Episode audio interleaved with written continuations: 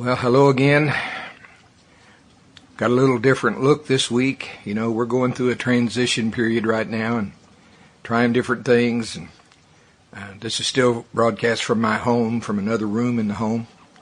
And uh, so, like I say, we're going through a transition. Things may look different next week.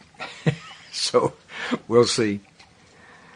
In seeking the Lord this week, uh, I think I've got a really specific message that's going to bless you, that bless me. Before I get into it, though, let me make an announcement, uh, because I know not everybody makes a regular habit of checking the homepage over at Dave Roberson Ministries at their website. But the decision was made this week. Uh, there will not be a conference in October this year. Uh, the logistics of it is just too difficult to work out. Uh, we we want to have a conference probably worse than you do because we miss all of you. We want to see your faces, hug your faces, go go somewhere and have lunch and pound the table like Dave would say and slurp coffee and talk about God, you know. Fellowship is really important and we're not to forsake the assembling of ourselves together and we want to and you want to. But this year the logistics and, and many other things are just really difficult. So with sadness, the decision was made this week. In case you haven't heard, uh, there's not going to be an October conference this year here in Tulsa. That does not change our assignment, and that's really what today's message about is that we are still on assignment. Now, I know you know this story very well, but I'm going to read it to you again. And this comes after Jesus had taught really all day, to, first to the people, then he explained in more detail to his disciples about the sower sows the word in Mark 4. But what's amazing at the end of Mark 4, we, we see an absolute demonstration of everything that he taught. So I brought my Bible back here, and uh, if you want to open up to Mark chapter 4, I know you've heard a, probably a thousand messages on Mark 4, but here we go again. Because we need, we need this. Because it's got everything to do with where do we go from here. A great storm has arisen, don't you know? We don't have a building to meet in. We're, we're not having a conference. Oh my goodness, are we going to die?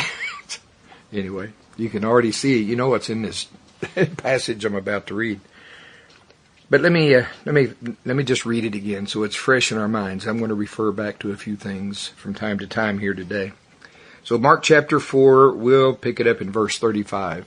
And it's so important to me that it says, and the same day. the same day that he has been teaching them about the sower sows the word and how important it is because if you don't understand this parable, how are you going to understand all parables? In other words, this one is crucial. You've got to understand this. You got to understand this. Otherwise, just to be honest with you, you're, you're going to not accomplish much fruit for the kingdom. That's re- see the end result. You know, we always the sower sows the word. And we, for decades, my mind was, well, it's all about the word. In a way, it is, but in a way, it's not. what it's about is fruit, because the, the way that parable ends is so, some of the seed fell on good ground, and there were those that produced fruit, some thirty, some sixty, some a hundredfold. It, the fruit is the whole point. When the sower sows the word, the end result is fruit. Why hasn't God, why hasn't Jesus already returned? We're told he's waiting for the precious fruit of the earth. There's still people to be saved. There's still people that, that he's res- he wants to rescue from the lost species of Adam and get them over born again into the family of God before the end comes. The end result of this is fruit in every way, not just people being saved, but broken bodies being healed and uh, marriages put back together, just all kind of fruit, fruit. Okay, and also the other kind of fruit, because he's coming back for a bride that's without spot or wrinkle. Well, he's not talking about these kind of wrinkles. He's talking about holiness. It really is. He's talking about a bride that's holy. Well, church has got a ways to go. I don't know if you've noticed that. Okay, I'm preaching instead of reading. Let me. I hope you guys are not depressed and down and and uh, you know, oh, woe is us. No, blessed is us. Blessed is us. And we have not been relieved of our assignment. Okay. let me read so I can teach and then preach, okay? Verse 35 And the same day, when the evening was come, he saith unto them, Now here he is. He's, got, he's about to sow the word. He's given them a command. This is their assignment. Let us pass over unto the other side. As always, it's clear. You know what to do. Uh, they know how to do this. He's talking about going to the other side of the Sea of Galilee. Uh, these are some of them are fishermen their whole life. They certainly know how to do it. They know what to do now, and so okay, they're and they're eager to do it. The word fell on good ground, you know, as far as being yes, we're ready, okay, and let, let's do this. But see, now he didn't tell them why, and this is what I've found in my own walk with the Lord all these years. Sometimes he does, but most times he does not tell you why. He tells you enough for you to take the action he never tells you to do something really that's impossible. Uh, it may look impossible, but it's not. but he, often he doesn't tell you the why. He didn't tell them why. Now I'm going to skip ahead a little bit because I missed it for years. I thought I thought this whole thing ended at the end of Mark chapter four, and it doesn't. It doesn't end until Mark chapter five, about verse twenty or so. Because the whole point of crossing over to the other side, what did they find when they got there? The madman of Gadara and the, and it wasn't even just about him. Not only, I mean, it is because Jesus he he had left the safety of the ninety nine, if you'll allow me, and gone seeking after this one who was lost. Boy, was he lost! I mean, this guy was famous in that whole region. They couldn't, you know, they couldn't bind this guy with chains, much less ropes. I looked it up. It says chains, and and and fetters. I mean, fetters. I had looked that up. That's ankle chains, you know. And they could not hold this guy. He was so possessed. And it's to me, it's such a type of all of us in a way because he is beyond all human help. It, even Jesus didn't try and counsel this guy. He didn't say, He says he immediately began speaking to those devils, you come out of him, you come out of him. Because this guy was beyond all human help now. He was beyond any 12 step program, and I'm not against those, but he was beyond your counseling sessions he was beyond that. And, you know, he, he needed a life changing encounter with the living Christ. And didn't we all? See, all of us were lost and beyond human help. There was, he, he, there was nothing we could do to get back to God. We were born into the wrong species. We were born into a, a, a dead species of Adam. And there was no way to escape. Uh, you, you can't change your species by good works. You can't change your species by uh, anything. Only God could devise a plan where He could send His Son to take our death for us, where we could be baptized into His death and then be reborn as children of the living God. And he, as Alan says, he didn't lose you in the process. You're still you. You were you before, you're you now. You did belong to the family of Adam, but now you're a child of the living God. Only God could devise such a supernatural plan. No wonder the Bible says the gospel is the power of God. You talk about power. oh my goodness. I, I think I'm preaching again. but the gospel is so amazing. It's so wonderful. And the more I learn of it, the more amazed I am about the whole thing. But we were all sort of like the madmen of Gadara. Each and every one of us had to have a supernatural encounter with the living Christ he he he he had to rebirth us. We had we went through such a change. We don't even realize what happened to us. We were we died as one species and was resurrected to new life in another. My goodness, we are the children of the living God. And here the devil wants you to think you're the same old sinner just saved by grace. No bigger lie was ever told. I'm telling you right now, that's a lie. Anyway. Have I made it out of one verse? I, I don't know. I'm going to read verse 35 again. and the same day, when the evening was come, he saith unto them, Let us pass over to the other side. They got their assignment. And when they had sent away the multitude, they took him even as he was in the ship, and there were also with him other little ships. And there arose a great storm of wind, and the waves beat into the ship, so that it was now full. Let me have to stop for a moment. Jesus told them exactly this is what the kind of thing that will happen. Because he, it's the same day that he taught the parable of the sower sows the word, and he says, Satan comes immediately to steal the word that was sown. In this case, what was the word that was sown? Let us pass over to the other side. Here comes a big storm. Can't do it. Nope. You're going to die. You're going to die. You're going to die. And, and the, this storm was so fierce that these experienced fishermen who has weathered storms their whole life on that same sea, even they are thinking we're going to die. you know, what's the purpose? The purpose is exactly what Jesus said in that parable. It's to steal the word so that there's never any fruit. You'll see it here real clear in a minute. So verse uh, so verse 38, and he Jesus was in the hinder part of the ship, asleep on a pillow, and they awake him and say unto him, Master, carest thou not that we perish? Now stop for a moment. Notice they did not say, Master, we're really having a hard time getting to the other side. Is that what's on their mind now, getting to the other side? No. It's, it's survival now. We're going to die. We're going to die. And see, it always seems like that. It's fear. See, I remember when I, when I got my first assignment really from the Lord back when, in the days when I was still driving trucks. I'd been praying for about two years, minimum 40 hours a week because I was in a job where I could. They, just driving those trucks. I was basically God had me in the perfect job for a middle-aged man that doesn't have time to waste. I was catching up, you know, and He had me in the perfect job where I could get paid to pray. And but I was doing it, see. And so after roughly two years of, of uh, praying and praying, 40, 50, 60 hours a week sometimes in those trucks, boy, I got I got my marching orders, and he told me what to do. He told me to go full time, and uh, he, I mean it was so clear. He said, I think I can still quote it. I could take you to the mile marker in Arkansas where I heard it. It's clear to me. If you'd have been in the cab of the truck, you would have heard it. But he said, this is your last trip as a truck driver. When you get back off of this trip, give your um, uh, give your boss basically two weeks notice. He won't require it of you, and you'll be free to serve me full time. That was it. Is that clear? Yes. Do I know what to do? Yes. Uh, is there any part of it that was unclear? No. Gary, well, you certainly did that, didn't you? No, I didn't do that.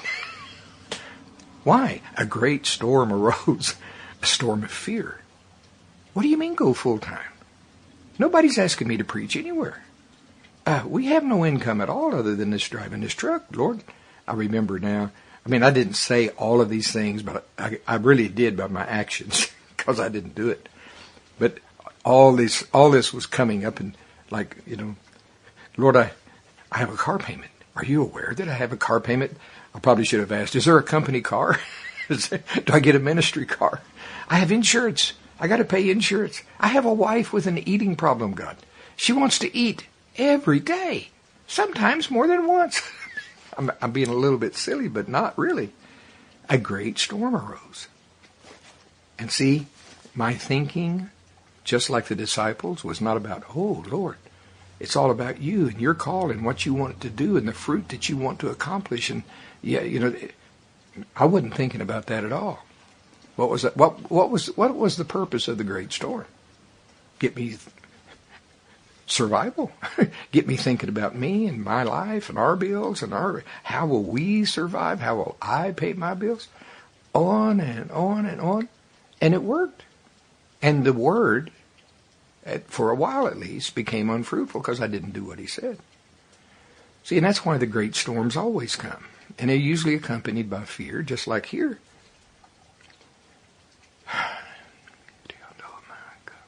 Okay, okay. I got a little bit of instruction there myself. Let's go on just a little bit. All right. So I want to read verse 38 again because the question is so revealing. And he was in the hinder part of the ship, asleep on a pillow. Boy, one thing's for sure. I mean, he's in the same ship they're in. They have this treasure in a wooden vessel right there. You know, I mean, he's he's wearing flesh and blood. He could be drowned. Don't think he couldn't. The boat could be sunk. It's a wooden vessel. Is he worried? He's asleep. He's not worried at all. they awake him and they say unto him, Master, carest thou not that we're having trouble getting to the other side? It's so revealing. That is not on their mind at all. The purpose, the storm accomplished its purpose. It stopped them from accomplishing their mission. And in their mind, they're not even thinking about the mission. They're thinking about survival. And that's what fear nearly always does. Carest thou not that we perish? And he arose and rebuked the wind and said unto the sea, Peace, be still. And the wind ceased, and there was a great calm. Now, before we go on, I've I've heard this preached both ways that uh, maybe they should have calmed the storm, maybe they should have spoken His name. And to be honest with you, I still have that question on the shelf. I have for many years. I know Paul didn't do it when uh, he was uh, sunk uh, you know, ships were sunk out of him. Uh, I don't see any, anyway. I could go on and on about my meditations. I think, but I do have scripture for this. I do know that we're told, cast the whole of your care upon him, for he careth for you. See, look how he words that. Carest thou not that we perish? They're doubting that he even cares about them. Don't you care? We're about to die here, Lord. And we're about to die trying to serve you. Don't you care that we are about to perish? Well, that's the opposite of what it says over there about it. Cast all, cast the whole of your care upon him. See, in Jesus, earlier in the same day, he told him that one of the tactics that the enemy uses are the cares of this world. And recently I heard Bronk teach about casting the whole of your care upon him, and I, I wondered, is that the same word care as Mark chapter 4? And I looked it up, and it is. So they did the right thing here. They did it kind of with the wrong uh, attitude because they're going, I, I, don't you even care? Now, it's interesting what he says in the next verse. Don't you care? But for today's lesson, really notice what's on their mind. It's not getting to the other side. The storm has accomplished the purpose. It's survival now. Same thing that kept me from obeying God. And I, I'd like to tell you that's the only time I ever let fear stop me. We're going on. they did cast their care finally on him. They asked him for help. Don't you care? I wish they'd asked it a little different way. And look what he does. See, when you cast your care on him, because he cares for you, well, he did something about it, didn't he? He stopped the storm. Gee, I wonder if we would ever learn to cast the whole of our care upon him in prayer and do it with the right attitude. I know you care about me. I know that you tenderly watch over me. Yea, though I walk through the valley of the shadow of death, I will fear no evil, for thou art with me thy rod and thy staff they comfort me. And if the boy now there's the right kind of attitude. And david was in really dire straits too. Okay verse 40 after he stops the storm so they're out of danger now he said unto them why are you so fearful? How is it that you have no faith? Now he asked him two questions. Why are you so fearful? I'll, can I just tell you the truth? Because we're more naturally minded than we are spiritually minded, and we're more moved by what we see than we are by what he said. I'm, I'm thinking of Gary now, even more than I am them. Let's talk about them for a minute. Well, when you're an experienced fisherman and you've you've weathered storms on that sea your whole life, but this storm is the worst of them all, and your, your boat is full of water, it says. And no doubt they've been toiling and working, and I don't know whether it had sails, whether it had oars, buckets, or bailing the water out of the boat. I can just see them with all of their human wisdom and all of their human expertise and all of their human strength doing everything they know to do, trying to obey the Lord. Golly, that sounds like Gary so many times when I'm trying to do it and don't even realize that I'm trying to do what he told me to do in my own strength, my own wisdom. See, right now, the situation we have here at the prayer center. I mean, we all want to meet together. I hate, I hate, that's not the right word. Well, maybe. I really dislike intensely not getting together, not seeing your faces. You can tell it's it's uh, it's hard. Uh, not having the live worship with our worship teams, being assembled together and let that sweet presence. I mean, I feel His presence here, but His presence there, meeting together. Well, yeah, it, it it's it's hard. I, I don't like the present circumstances. See. But that has not relieved us from our assignment any more than it relieved them of their assignment. I can't, we can't let fear control us, this great storm that has come. See, and almost shortly, just within a month of the building being closed, the Lord spoke through a prophecy and said, The enemy is coming with some tactics that you have not seen before. Well, we certainly hadn't seen that one before, had we? I'm going to close your building down.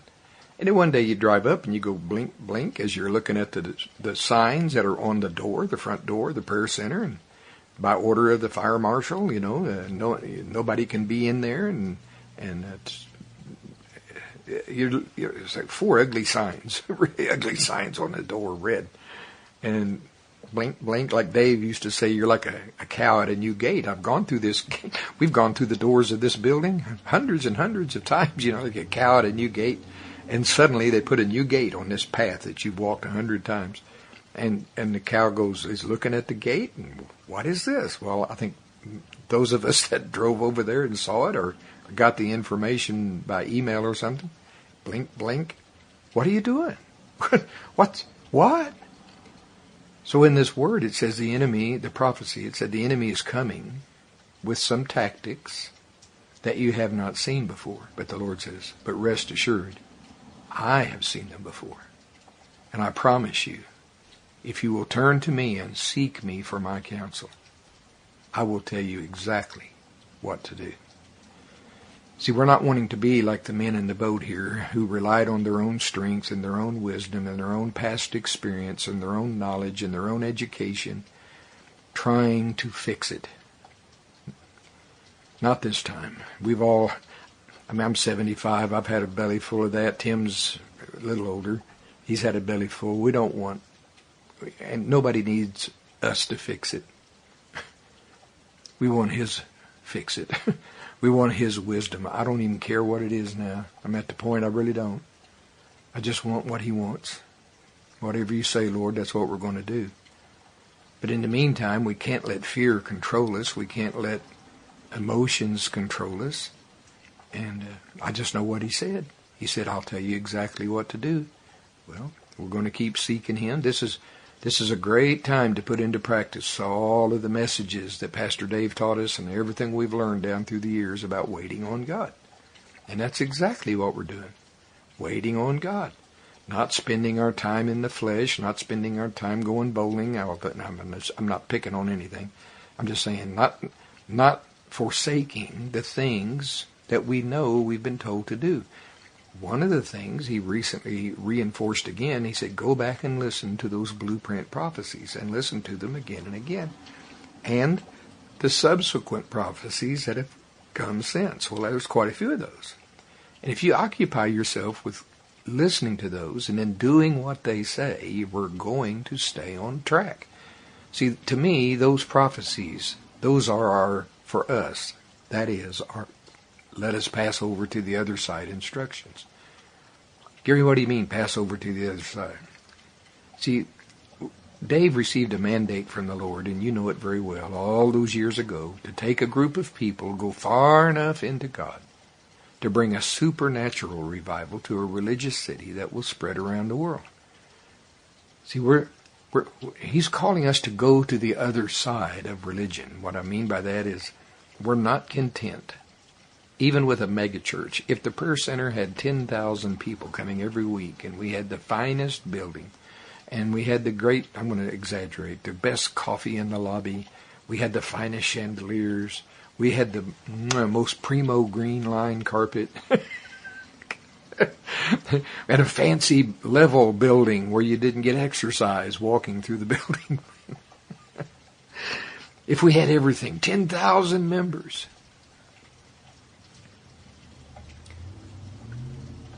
But we can't get Homer Betancourt's eyesight back.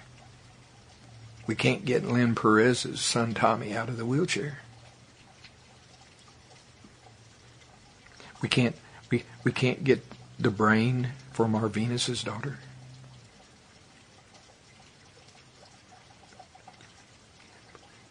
There's already mega churches in this very city, and I'm not against any of them. Thank God for each and every one of them. Every person that gets born again, every person that gets healed, every person filled with the Spirit. Thank God for your, these churches. But we've already got those in town. There's more than one. He's called us to cross over to the other side, to something beyond what's happening now. Listen, the whole world is full of madmen of Gadaras, if you don't mind me using that. They're beyond human help. He wants us to cross over to where, and one of the promises in those in the blueprints is Matthew, Mark, Luke, and John will be restored in the earth. Everything that you see in Matthew, Mark, Luke, and John we are going to see in this great revival. That means the Homer Betancourts will see the Tommy Perez's will be freed from cerebral palsy. And if they need a new brain, bless God, they're going to get a new brain. Hallelujah. I was about to preach myself happy. We can't let this storm stop us from our assignment. Because at first he says, Why are you so fearful? Well, because the storm, the natural circumstances are so bad. And because we still think like natural humans more than we think like sons and daughters of God, we let the circumstances make us afraid. Jesus wasn't afraid, and that's who we're conforming to. Here we go. Here we go. Romans 12, That we be no longer like this world, but that we be transformed. Metamorphosis. How? By the renewing of the mind. His mind was not fearful. He was in the same circumstances they were. But his mind didn't have a speck, not a, not a bit of fear in it. He's asleep. Why? He's he, well, he's there with a renewed mind, and there we're there with a natural mind. We become fearful. It's, it's, again, it goes right back to why I didn't obey him when he told me to go full time at first. I, later on, I did, obviously, but that's another story. But at first, I didn't. Why? The storm the natural circumstances, the fear. And it really comes down to just not knowing him very well, although you think you do. I mean, at that time, I, I was a pretty good Bible student. So then he asked the second question, though. He says, How is it that you have no faith? Well, here we go again. I've heard so many different opinions on that. I've had I've had various opinions. See, because these guys worked hard all night. I mean, they struggled. They they used all of their muscles, all of their experiences, these fishermen.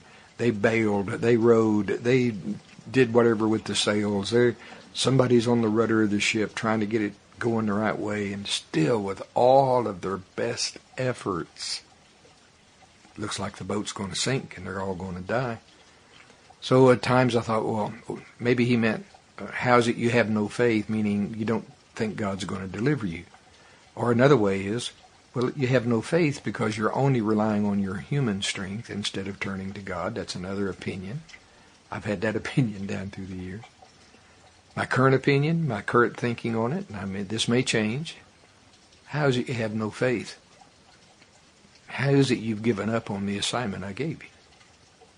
What makes you think it's dismissed? Why, why are you only concerned about your own life now? Why are you concerned that I don't even care? See, here's another opinion.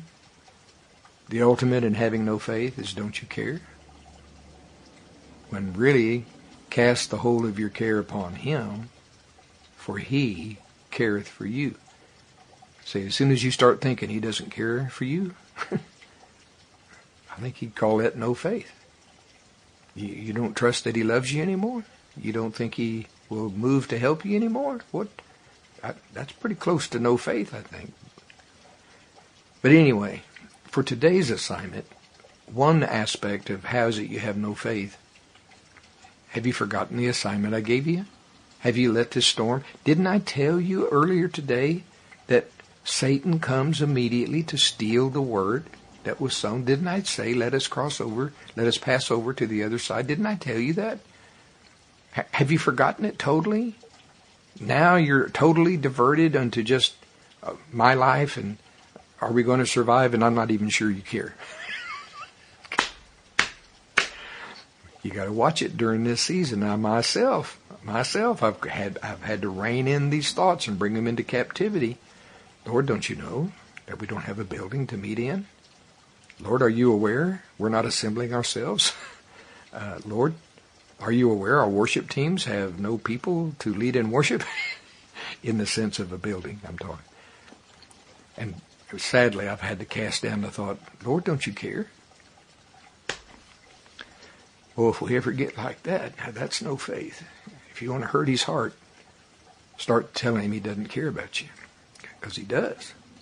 And he's not ignorant of everything that's going on. And trust me, there is a plan. We just haven't seen it yet. We will. We'll look back on this and go, oh, okay. See, when they got to the other side, it was, oh, he, look at this, madman of Gadara. That's why we're here. okay. But for today's lesson, one aspect of that, how is it you have no faith, is I'm going to say it a different way. say it say it the way my dad probably, my O.R. Carpenter probably would have said it to me as a teenager. Boy, you haven't you haven't done yet what I told you to do, and you're not relieved from your assignment. You get back in there until you do. Yes, sir.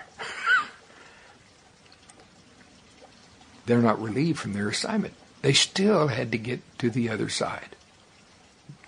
Listen, we are not relieved from our assignment to get to the other side of religion. Keep pressing into God. Please, please do what the Lord said and go back and get those, uh, the first 10 prophecies that we labeled the blueprint. Get them back on your phone. Get them back on your computer. Get them back on a CD in your car, whatever means you have to hear those again and again and again while you're praying in the Spirit keep that vision alive. And then the subsequent prophecies, these are all part of the vision of an instruction of getting to the other side of religion, where the blind see, the lame walk, the deaf hear, the maimed are made whole, and on occasion the dead are raised. And when the people come expecting to receive from Jesus, no matter what it is, they get it. First time. Every time. No exceptions. Jesus, you healed them all then. You healed them all now. Nothing has changed. Well, yeah, it has, Gary. A great storm has come. Well, what's that? They closed our building. does, does that relieve us from our assignment? The fact that their ship was about to sink, did that relieve them from their assignment or did they still need to get to the other side? Now, to me, the missing ingredient for them, and maybe us, is casting the whole of their care upon the Lord. As soon as they did, even though they did it sort of accusing, thank God his mercies are new every morning. But they did cast it on the Lord. They finally turned to him for help. Well, we're already turning to him for help. I'm telling you. One of the reasons no decisions has been made, let's rent this thing, let's let's buy that building, let's meet over there, is we don't want to fix it. We're not with man's wisdom. Listen, Tim is Tim is really smart. Alan is really smart. Derek, all of the staff, they could they can come up with ten thousand ways to fix this temporarily and tells us, you know, that but that's just not what he said. He said, You turn to me. You turn to me for my wisdom, and I will not withhold it from you. And I'll tell you exactly what to do. Well, that's what we want. We don't want anything else. Now, for you and for me, in the meantime, what's our assignment? Well, what did the blueprint say? Come away with me, my beloved. Spend time with me in prayer, lots of time. Spend time with me in worship. Spend time in my word. And yes, spend time in fasting. We have not been relieved from our assignment. We have cast the whole of our care upon Him because He cares for us. And our job is not to worry. Our job is to rejoice. And again, I say rejoice. And be filled with the Spirit at all times and giving Him thanks right in the midst of the circumstances. I think of the Apostle Paul and Silas in prison. They hadn't done anything wrong. They'd only done exactly what the Lord told them to do, and here they are. They've been beaten and whipped and in the stocks in prison. And boy, could they have, Lord, don't you care? Don't you care? they could have done that. But they see, they did the right thing. And I love it that it says at midnight, which is just symbolic of the darkest hour, I think at midnight, they began to sing and worship and praise God, not in a church, not in a synagogue, not even in a believer's home, in prison, in the stocks, backs bleeding, pain racking their body. What do you think we should do, Silas? I believe it's time to worship God. Jesus. Jesus. Boy, if there was ever a time that you talk about He's growing us up. He's growing us up. If there was ever a time that we need to act like grown-ups now and continue to cast the whole of our care upon Him because He cares for us and know that He, he is at work behind the scenes where we cannot see. And our job is to praise and worship and glorify Him right in the midst of our circumstances, no matter what it looks like, no matter how it seems, no matter what our emotions say, no matter what our logic says. I worship you. I glorify you. I praise you. You care for us. We cast the whole of this upon you, Lord, because we know you care for us. That roaring lion is not going to devour us because he can't find any care. See, Dave used to teach us all the time because that passage says, resist the devil and he'll flee. And it says he goes about as a roaring lion, as a roaring lion. He's really not one. But he goes around as a roaring lion, seeking whom he may devour. And Dave says if you're going to leave it in context, what makes a person devourable? It's the person that takes the care. If you keep the care cast over on the Lord, you can't be devoured by the enemy. And for today's lesson, I would say that keeps you going, that keeps you in your assignment of crossing over to the other side. Gary, what does that mean? You stay in prayer. But when we had a building, we had a group. Now it was small, a remnant, because not everybody can come. But there's people all around the world that would join. But we had we had times of prayer established at the building. Most of you remember on Wednesday it was 10 in the morning till 8:30 at night. Friday 10 in the morning till 8.30 at night, Saturday, 7 a.m. to noon. Well, that's, that was kind of the minimum, you know. And not everybody can do that. I know some people have jobs and get kids at home and whatever. But many of us could. And the ones that could were pretty faithful to do it. And you might have to, you know, there was times I'd have to leave and go pick up my granddaughter from school or stuff. Something, come right back and finish it. And I was, I'm always impressed by people that put in a hard day, working a regular, you know, eight-hour day job, but after they get off, maybe maybe at five o'clock, and by the time they get to the church at six o'clock, but they still come and pray until eight thirty. Bless God, what they have to give, they're given. They are part of the assignment, and their reward won't be any less than those of us that could stay longer.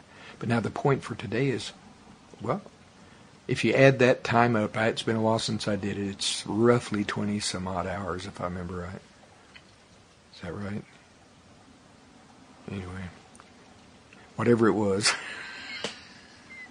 Don't have a calculator handy here. Whatever it was, well, what's your prayer life like now? Eh, do you still have one? What's your worship like? What is your worship life like now? Still worshiping Him and glorifying Him right in the midst of the troubles? What about your time in the Word? Spending time in the Word? Are you waiting until we meet again so open your Bibles to so and so, or are you spending time in the Word yourself? And hopefully there's some fasting going on. See, we've not been relieved of our assignment. We're still called, let us pass over to the other side. And the reason is the fruit. Listen, in those prophecies, he has said, we are coming into the greatest revival that mankind has ever seen. The things that we're going to see in this revival are things nobody living on planet Earth has ever seen. Oh my.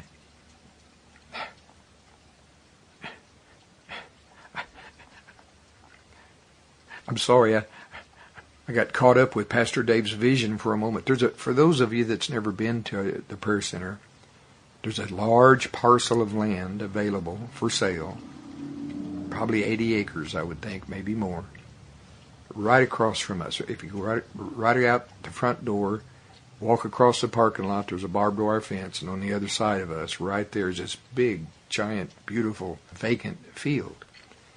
And Dave, more than once, would see that field just full of ambulances, people bringing their sick, bringing them on cots and stretchers and wheelchairs, and because they couldn't all fit in the building. And why? Because they're they're bringing them to be healed because they heard that Jesus is risen, and Jesus is alive in a, a group of people. And if you can just get your sick child or your your blind mother or whoever it is, if you can just get them there, without doubt, they're going to be healed. First time, every time, no exceptions. And I just saw that again in my spirit. And whether it's that literal field or not, I don't know.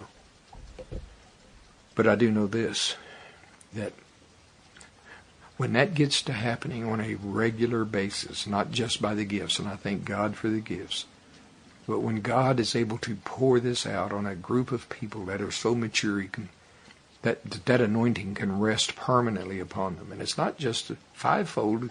God says, I'm going to pour out my spirit on all flesh. And Dave would say, that means Joe Public, Mary Wallpaper, you. You.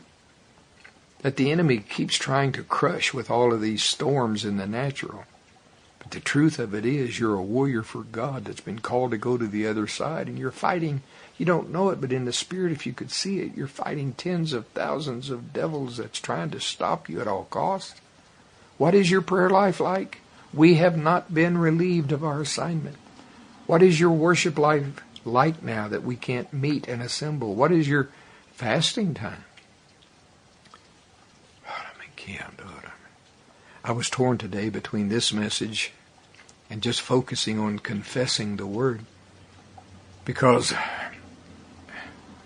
death and life are in the power of the tongue. And those that love it are you're going to live by it. You're going to reap what you sow with your tongue.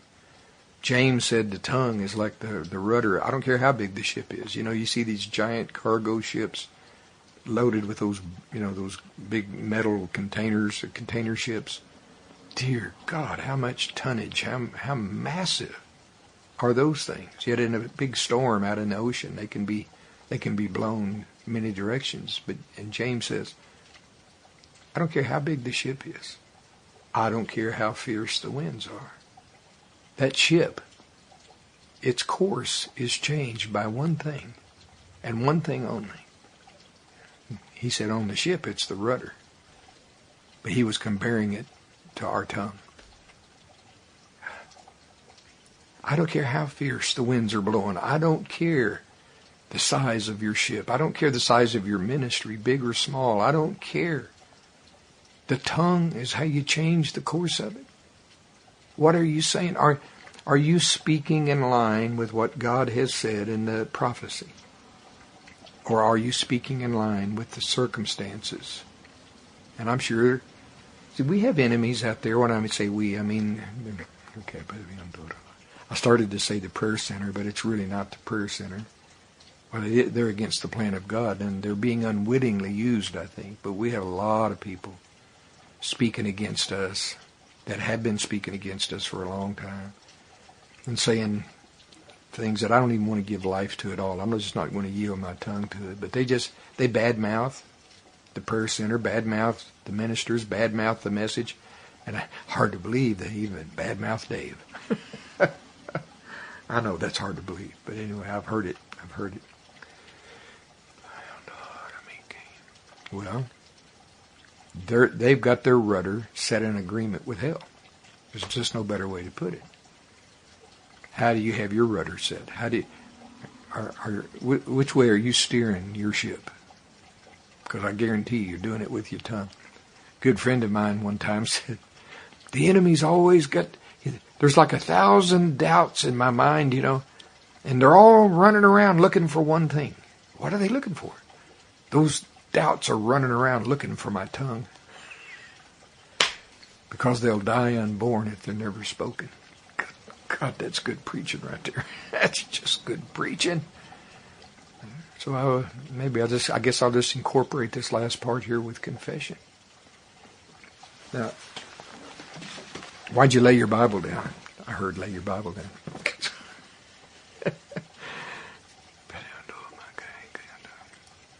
Instead of me read the rest of the story, he wants me to talk about it. See, because they did get to the other side. And in that story, in Mark 4 and 5, really at that time for the disciples, once they got to the other side, their work was finished. They never, none of the disciples said a word to the madman of Gadara. None of one, not a one of them cast a devil out. Not one, not a one of them laid hands on him. In that story, their job, and again, I want to refer you back to the foundation verses. You know, we have this treasure in earthen vessel. Well, they had the treasure, Jesus, in a wooden vessel. And their job was to bring his presence, his physical presence in that case, where he told them to bring it. But once they've got him there, and he steps onto the shore, really, there, they are finished. They don't have anything else. They're watching, but they didn't help at all. They didn't say anything or do anything, and they watch while Jesus speaks. Primarily, he speaks on this one, using the sword of the Spirit, commanding those devils to come out of the man. And um, of course, they argued with him and asked not to be, you know, totally dismissed. They asked to be sent into the pigs. And he allowed that and sent them into the pigs. And there was about 2,000. How possessed was this guy? Holy cannoli. I hope that's okay to say on a church tape, church recording. Holy cannoli. wow. 2,000?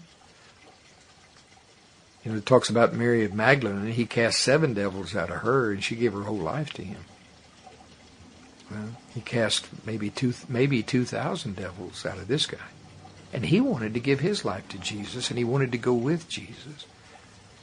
Now, this guy was famous in that whole region. He had been there for years. Nobody even passed by that way, it says, because it was dangerous. He'd run naked and cutting himself with stone, sharp stones or something, and moaning. And they they would try to to bind him up with chains, and they couldn't bind him. I mean, every this guy was famous in that region. And when Jesus is through with him, he's sitting there clothed and in his right mind. And of course, he wanted to go with Jesus, wouldn't you? I would have too. Jesus, you, you saved me. You delivered me. I was beyond all human help, and you came and you rescued me by the power of God.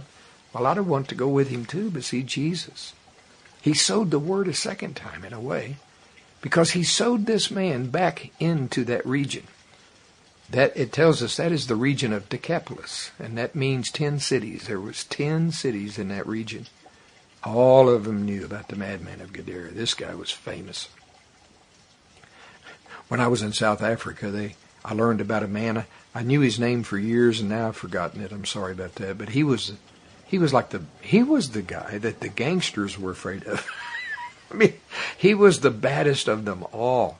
And like remind, every time I think about the madman of Gadara, I mean, they tried everything. This guy was so bad that crooks were afraid of this guy. Well, he wound up in prison, but in prison he got radically saved, radically filled with the Holy Ghost. And God's, he should have spent the rest of his natural life in prison, but God got him out. Why? Because he had a plan for him. And this guy, he became such an evangelist, he'd travel all over South Africa, and people would go, Is that, is that, I wish I could remember his name, is that so and so? That's the same guy? He's the one that would rob the other gangsters. He's the one that would kill the other gangsters. He's the one, he was the worst of them all. Yet he's saying Jesus saved him and delivered him. I always thought Jesus was not real, but if, if that's true, if this man can be saved, then Jesus has to be alive. And this guy wins more crooks to Jesus than any church over there because they can't deny it. They know what he was and they know what he is now. And you can't deny it. The truth of it is just in him. And he's having, he had, when I was there, he was having a tremendous effect.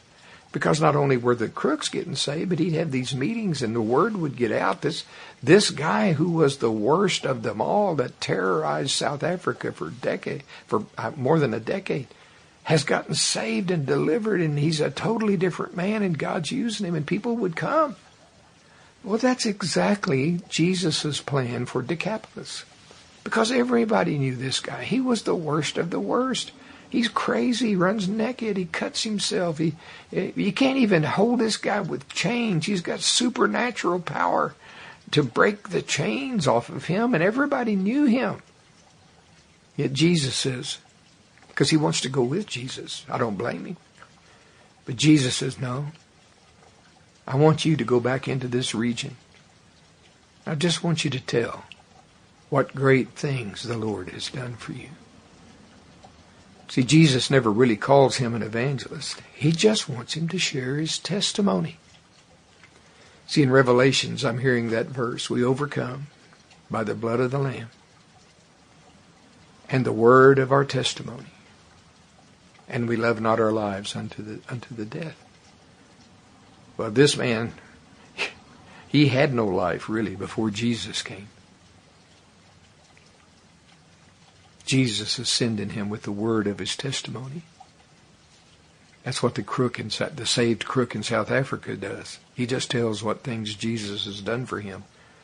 And the fruit, hundreds, probably thousands, maybe tens of thousands have been saved because he goes about telling what great things the Lord has done for him in South Africa.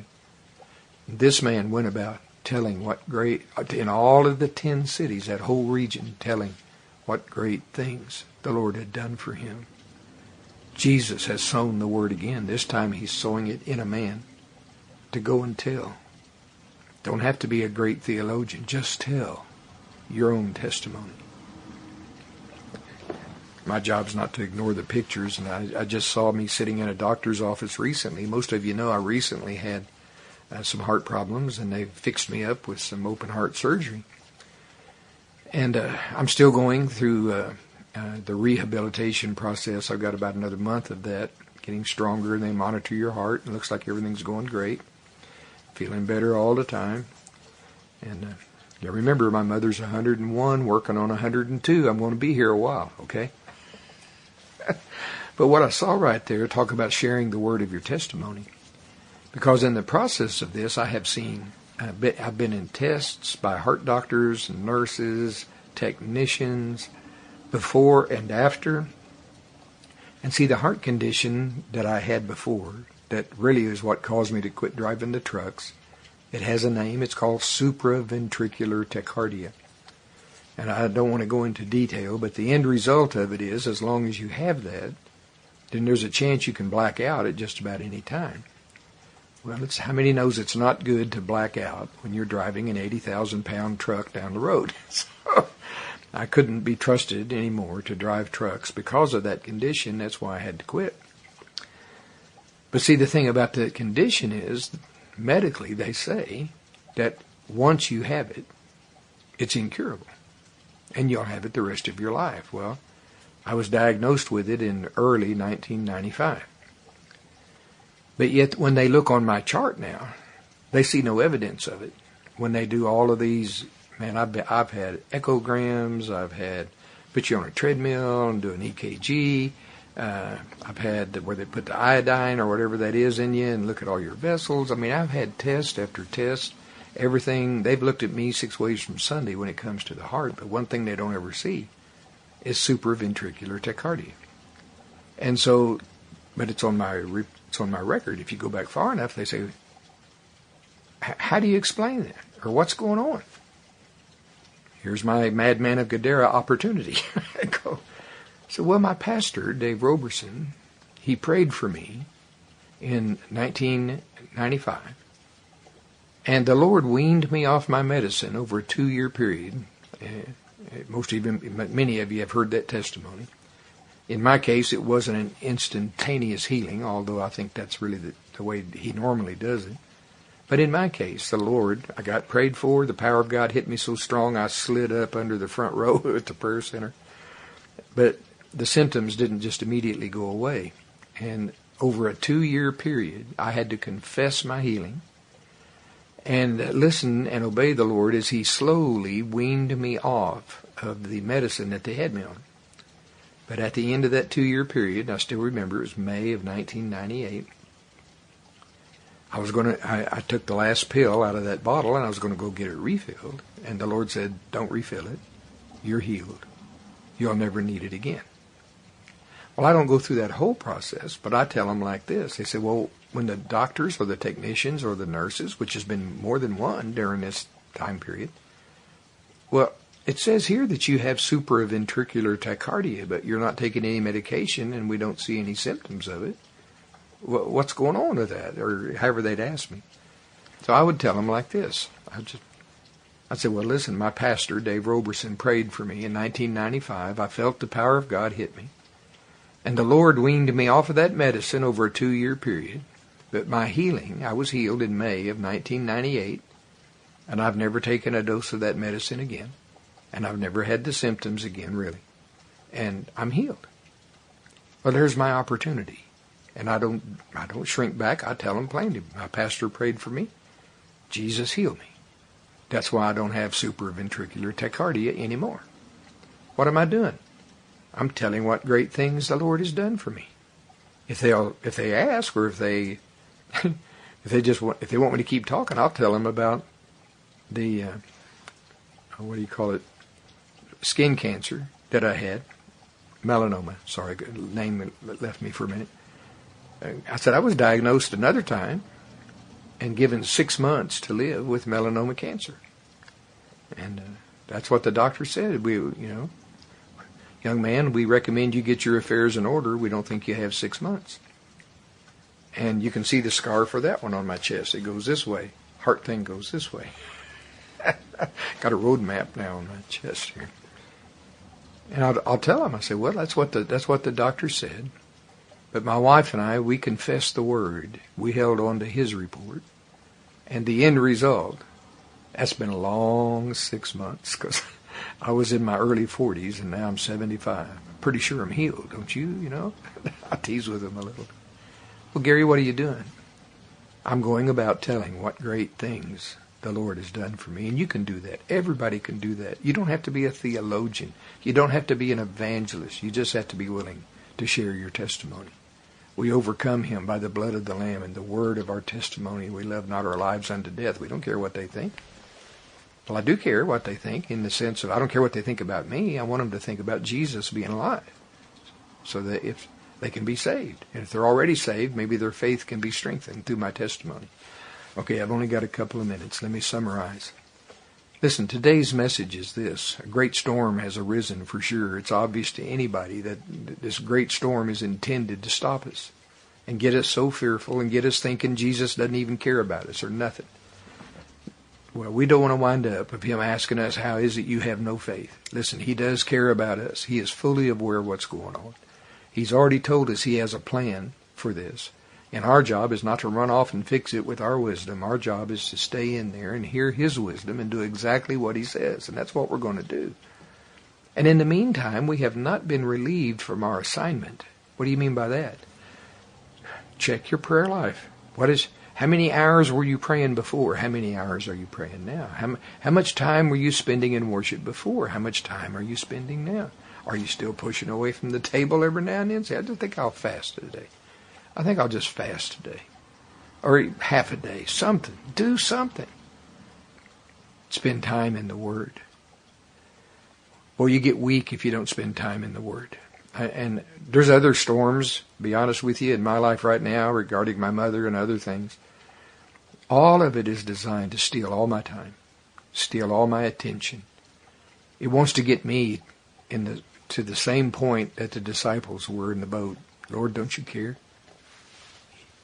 Me just say it directly as the way the word says it. Humble yourselves under the mighty hand of God, that he may exalt you in due time, casting the whole of your care upon him, for he careth for you. We're not going to quit. We have not been relieved from our assignment. I'll see you on the other side. Bye bye for now.